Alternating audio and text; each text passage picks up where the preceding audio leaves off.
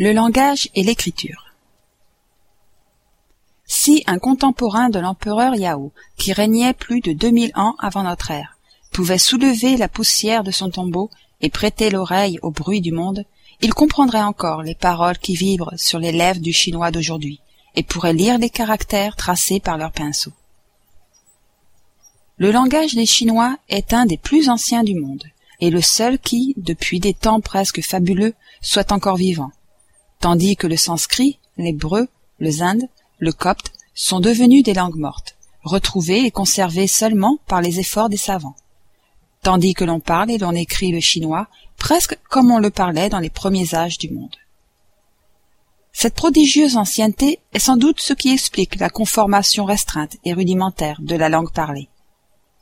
Au lieu d'user des sons et articulations qui forment les autres langues, le chinois s'en est tenu aux monosyllabes, et cela dénonce bien les premiers balbutiements de l'humanité.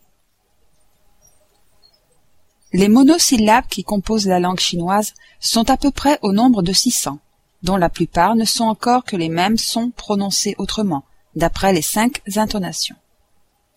Le ton uni, le ton bas, le ton ascendant, le ton descendant, le ton élevé. Mais ces nuances sont très difficiles à savoir pour d'autres que l'oreille exercée d'un chinois. Chaque monosyllabe sert à nommer un grand nombre de mots différents, et il serait impossible de se comprendre si, par un mécanisme particulier, les Chinois n'alliaient pas ces sons deux à deux, trois à trois, ce qui forme en réalité l'équivalent de nos mots polysyllabiques. Si les mots du langage sont d'une simplicité primitive, l'écriture, par contre, est devenue peu à peu horriblement compliquée.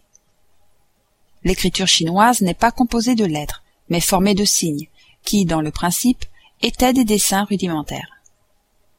Puis ces signes se multiplièrent, se combinant entre eux à l'infini, se compliquant jusqu'à former une armée d'au moins quarante mille caractères.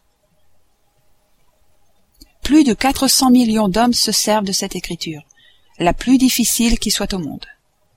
La Chine, le Japon, la Corée, la Nam, la Cochinchine tout en les prononçant d'une façon différente, font usage de ces caractères. Il existe en Chine au moins dix-huit dialectes de la langue parlée, tous assez différents les uns des autres pour que ceux qui les parlent ne se comprennent pas entre eux.